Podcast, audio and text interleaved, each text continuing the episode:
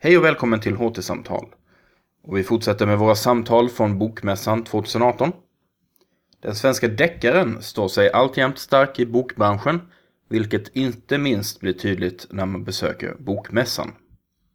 Två personer som har intresserat sig särskilt för detta fenomen är Karina Sjöholm och Sara Kärrholm, här i samtal med Lovisa Brännstedt. Då är ni varmt välkomna tillbaka till Lunds universitets monter. Nu står jag här tillsammans med Sara Kärrholm och Karina Sjöholm. Eh, ni kommer från två olika ämnen. Sara, du är docent i litteraturvetenskap och arbetar nu som forskare och lärare inom ämnet bok och förlagsmarknadskunskap. Medan Karina, du är docent i etnologi och lektor vid institutionen för service management. Och tjänstevetenskap. Och tjänstevetenskap. Och ni har mötts i ett gemensamt intresse för svenska deckarförfattare. Hur kommer det sig? Ja, vi har, jag skrev en avhandling för ganska länge sedan nu, 2005, om eh, deckare eh, på 50-talet. Eh, och sedan dess har jag fortsatt intressera mig för det och eh, någonstans där träffades vi på någon konferens. Vi var i samma panel eh, som handlade om kriminallitteratur. Mm. Eh, och ja, ja, jag har skrivit en bok om litterära resor. Alltså hur man följer författare men också böcker och filmatiseringar i fotspåren. Eh, I den boken så har jag lite mer ett platsfokus. För eh, vad jag kunde se var att det är väldigt mycket skönlitteratur så pratar man om platsers betydelse. Alltså det är ganska miljön och var man rör sig är väldigt viktigt. Men då kom jag också, hade ett antal fallstudier, men två av dem var just deckarförfattare. Så det ena var Henning Mankel och det, de satsningar som har gjorts eh, framförallt i Ystad i fotspåren av hans böcker, men också Camilla Läckberg. Mm. Och det var väl just kanske via Camilla Läckberg ja. som vi eh, min avhandling handlade om eh, pusseldeckare på 50-talet men sen, senare gick jag ju då vidare till lite mer nutida författare och då var det bland annat eh, en artikel jag skrev om Lisa Marklund och Camilla Läckberg eh, och hur de kallas för deckardrottningar och hur de behandlas lite annorlunda som författare i offentligheten för att de är kvinnliga författare och för att man ser på dem helt enkelt på ett annat sätt Eh, så det var via vårt gemensamma intresse för Camilla Läckberg helt enkelt som mm. förde oss samman. Mm. Och nu har ni ett gemensamt projekt som heter Brott lönar sig som handlar just om den svenska deckarförfattaren som pionjär och förebild på den svenska bokmarknaden. Berätta mer om projektet, det låter jättespännande. Ja, det är ett projekt där vi vill undersöka vad som händer med deckargenren just nu och framförallt deckarförfattaren då. Eh, för att just nu kan man säga att den här genren har, upplever framgångar som den aldrig någonsin har gjort förut. Den har alltid varit populär. Eh, redan på 50-talet så hade den vad, vad som kallades en guldålder. Eh, men nu har den ju det är långt utöver den guldåldern. Det är någonting mycket större, liksom en jätteindustri helt enkelt. Ja, eh, ja. Och det är det som är så spännande. Och det har ju hänt väldigt mycket när det gäller bok och förlagsmarknad och det var det vi var lite intresserade av från olika håll. För det har inte gjorts så väldigt mycket om just det här på det här, på det här tvära sättet som vi har valt att arbeta. Vi rör oss ju i tvärvetenskapliga miljöer båda två var för sig. Men det här att eh, litteraturvetare har ju tittat ganska mycket på själva texterna. Eh, Medan Medan man inte har tittat så mycket på de här breda perspektiven som vi tillsammans tycker att vi kan se. Att, för då är det ju både att marknaden har vidgats men författarrollen har ju ändrats oerhört mycket under de här åren. Där många författare förväntas ju marknadsföra både sig själva men också sina böcker. Och det blir ju ett väldigt tryck på att man ska kunna lansera och verka på så många plan själv som författare. Mm. Har deckarförfattaren lyckats bättre med det här? Du, ni pratar precis om deckardrottningar till exempel. Ja. ja. Jo, det kan man väl säga att eh, eftersom de är så pass framgångsrika, eh, framgångsrika hela genren är så pass, eh, har så mycket fokus på sig så blir det liksom också att eh, författarna drivs i större utsträckning av förlag och agenter och också läsarna att vara synliga eh, och att marknadsföra sig väldigt eh, offensivt och kunna tala för sig i olika sammanhang. Eh, man ska gärna framträda bra genom tv-rutor och eh, även i sociala medier och eh, så, så, mycket som möjligt. Eh, samtidigt så är det ju ett slags villkor eftersom det är ett sånt stort, eller så, så framgångsmarkerat eh, marknadssegment att man måste kunna sticka ut ur mängden. Det produceras så himla mycket deckare så att man syns helt enkelt inte om man bara skriver en deckare och inte är någon från början. Eh, man måste på något sätt göra väsen av sig eh, och då kan man ta till olika strategier för det. Och det är bland annat det vi undersöker då. Vad är det för strategier? Mm.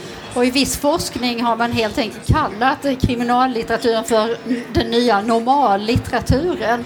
Därför att det just är så brett. Så man kan se att även andra skönlitterära författare börjar liksom blicka in mot den genren för att se vad som händer och hur man verkar. Och det, nu sa jag precis att det är en genre, men genrebegreppet är svårt här därför att även när man talar om kriminallitteratur så är det oerhört brett. Och man pratar ju ofta om att deckare till exempel är en bra spegling av vår samtid. Och det gäller väldigt många, men det gäller inte alla. Så att det, det, man måste se att det är en viss diversifiering inom den genren mm. också. Mm. Mm. Men de här strategierna du nämnde Sara, skulle ni kunna utveckla dem? Vilka strategier kan ni urskilja? Ja, bland annat är det ju sådana här sammanhang mm. att man, det är mycket upplevelser kring böckerna idag. Man kan liksom inte bara skriva en bok utan man ska gärna ha en, kanske en bussresa och ta med folk i fotspåren av. Det ska kunna vara tillgängligt för den typen av turism och olika evenemang. Eh, och då ska ju deckarförfattaren gärna också ställa upp på intervjuer och, och så, och kunna prata för sig, gärna kanske ha, vara lite humoristisk eller liksom charmig eh, personlighet. Eh, så det finns den typen av strategier. Men sen så undersöker vi också till exempel då eh, hur man marknadsför sig i sociala medier. Eh, I vårt digitala samhälle idag så är det ju liksom viktigt för gemene man att marknadsföra sig i sociala medier, det gör vi allihop. Men, men som deckarförfattare kan man då använda detta mer eller mindre medvetet för att försöka styra den offentliga bilden av författarskapet på olika sätt. Och där är vi ju intresserade av den här spänningen som det är mellan marknadens krav och förväntningar på författarna och de egna drivkrafterna som författare. För väldigt många pratar ju om skrivandet som liksom en kraft också. Så att det, det, och livsstilsmagasin fångar ju upp det här. Så det är någonting med att verka på många plan. Jag tror det är väldigt många sådana livsstilsmagasin där man har hela intervjuer med deckarförfattare och där det, man ska vara med som privat person också. Så det, jag menar, du ska fungera på väldigt många plan. Du ska vara en celebritet helt ja, enkelt. Ja. Nu befinner vi oss här på Bokmässan och det kryllar av olika författare, skönlitterära författare, facklitteratur, poeter och självklart många deckarförfattare. När ni går omkring här, kan ni se att de behandlas annorlunda, de framträder på andra sätt, får de andra frågor? Kan ni märka någon av den interaktionen här på mässan? Jag gick, jag gick förbi när Lisa Marklund intervjuades eh, både igår och idag i Piratförlagets monter och då får hon ju ofta frågor just med det här med deckardrottning. Hur gillar du att bli kallad för deckardrottning? Just Lisa Marklund verkar inte gilla det. Jag tror att olika författare helt enkelt förhåller sig väldigt olika till de här sakerna. Eh, men de får ju just sådana frågor. Liksom. Det, det handlar mycket om att vara offentlig. Hon fick också frågan om hon kunde tänka sig vara med i Let's Dance och så sa hon att det var en fråga hon hade fått otroligt många gånger och svaret är fortfarande nej. Så att, eh, ja, det är, mm. mm. Och det har vi ju sett genom att kanske inte så aktivt forskat om det väldigt länge men under, varit intresserade av fenomenet under lång tid. Hur det liksom går upp och ner när man vill definiera som deckarförfattare och inte. När är den stämpeln bra, när är den inte det? Mm. och det var ju för ett antal år sedan som det var flera som gick ut och sa att nej, nu ska jag inte skriva deckare ja. längre. Men flera av dem är tillbaka och skriver i den genren.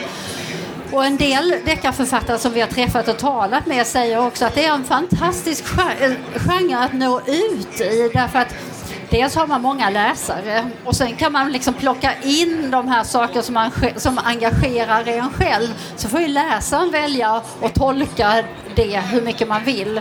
Så att man kan säga att man, det är en bred genre som, där man ändå försöker föra ut olika budskap för väldigt många. Mm. Och det är ju det vi ser här också. Det är ju publikt är det ju gångbart med deckare. Mm. En annan sak som man kan säga har förändrats över tid är faktiskt genusaspekten. Att för kanske då när jag skrev den här artikeln, när det nu var 2009, tror jag, eh, om Camilla Läckberg och Lisa Marklund, så var det kvinnorna som blev utsinglade genom att kallas deckardrottningar just. Men idag så är det allt vanligare att man börjar prata om deckarkungar också. Och eh, sådana som Jens Lapidus får ju ofta vara i modereportage och liksom bli väldigt estetiserad. Så att den här glamourbiten eh, av deckarförfattandet som tidigare var förbehållet kvinnor börjar nu smitta av sig lite på andra, andra håll också. Så att, mm. Vi pratar ju ibland om så det svenska deckarundret och vi vet att det här svenska deckare ofta översätts och är gångbara även internationellt. Hur är det deckarrollen internationellt? Kan, vi, kan ni se samma trender ifall ni blickar utåt? Nej, alltså det är ändå exceptionellt i Sverige för att det är så litet språkområde. Och för en, en svensk författare överhuvudtaget att få möjligheten att nå ut eh, till en, liksom en global eh, publik, det är någonting eh, epokgörande. Det är, liksom, det, det, är jättesvårt att få, få tillgång till den marknaden. Eh, så därför blir det ju väldigt annorlunda för, eh, för just det här liksom, att, att, man får, att den kanalen har öppnat sig. Det påverkar ju otroligt mycket och det är en av de sakerna vi tycker är superspännande att, att undersöka. Ja. Vad har hänt eh, i samband med att den här liksom, visionen öppnar sig, att man, man kan komma bortom den här liksom, eh, väldigt lilla publiken som, som har funnits. Och det är ju det som gör också att deckare är intressanta för även andra skönlitterära författare därför att man har lyckats nå ut internationellt på sätt som väldigt få andra har gjort. Så det är därför vi kallar dem för förebilder för någonting som väldigt många vill efterlikna. Och det är ju verkligen eh, fantastiskt när man är utomlands och ser hur många av våra författare som är översatta. Och även, det här gäller ju eh, inte bara böcker utan det gäller ju tv-serier och filmer. Och, Eh, och, och, som ju fångas upp på många sätt och det var bland annat det jag tittade på tidigare hur man eh, skapar resor i, i eh, deckarförfattares fotspår. Det, det, är ju inte bara deckarförfattare men där har det verkligen slagit igenom. Mm. Men hur, jag vet att ni är mitt uppe i forskningsarbetet med det här projektet.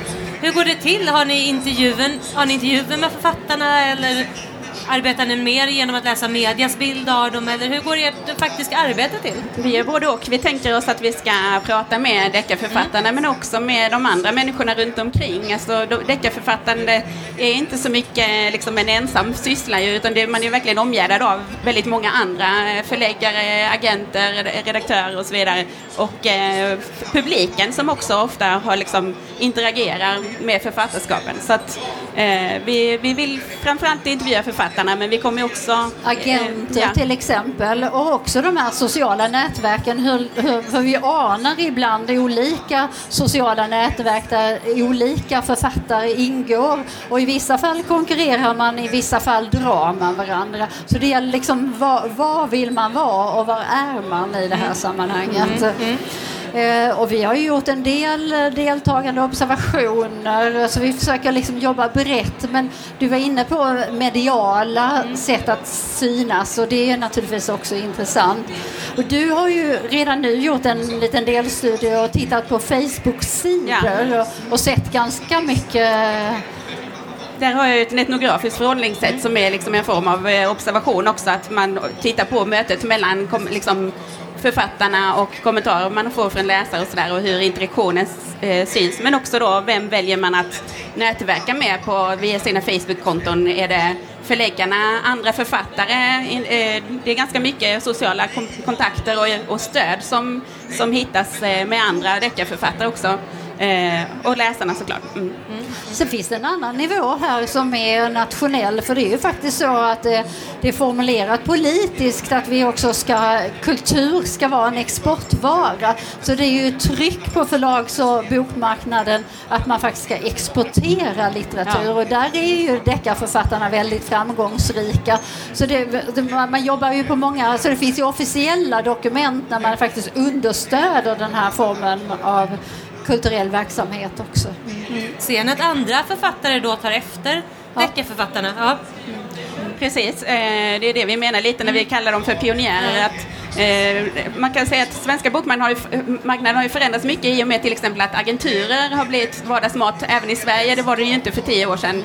Eh, och det kan man ju tacka deckarförfattarna ganska mycket för. Det, det är ofta i samband med liksom, deckarförfattandet och att de har nått de här internationella framgångarna som som de här verksamheterna kommer igång och startas. Men sen så är det ju naturligtvis kommer det andra författare i det flödet som kan sen ta, dra nytta av de här upparbetade kanalerna som har gjorts. Så att eh, visst, mm, mm, mm, det smittar av sig. Mm. Mm. Carina Sjöholm, Sara Kärrholm, tack så jättemycket för att ni kom hit.